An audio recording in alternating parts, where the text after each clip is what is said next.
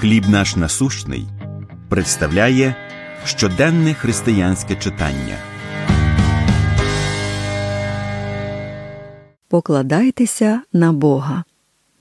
Приповістей 18.10 Господнє ім'я сильна башта.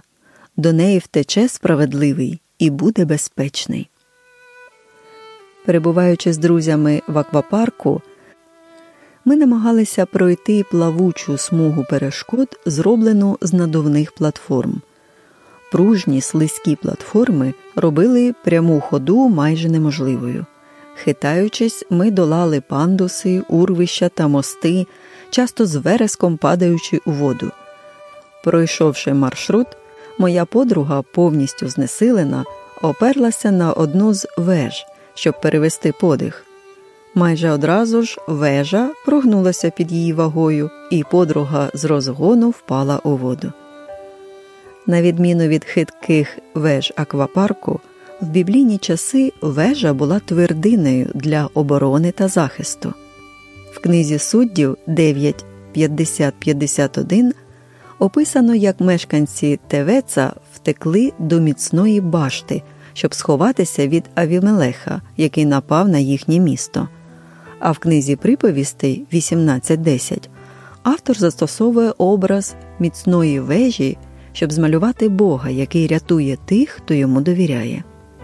Однак іноді, замість того, щоб опертися на міцну Божу вежу, коли ми втомлені або розбиті, ми шукаємо безпеки і підтримки в інших речах в кар'єрі, стосунках або фізичному комфорті.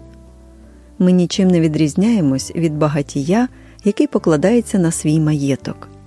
Втім, так само як надувна вежа не змогла підтримати мою подругу, ці речі не можуть дати нам того, чого ми насправді потребуємо.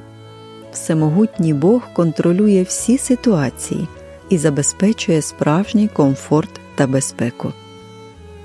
На які вежі ви опираєтесь? Як не забувати бігти до Бога, до міцної вежі?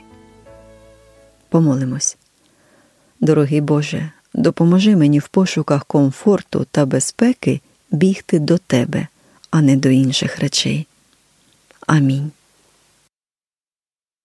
Матеріал надано служінням хліб наш насущний.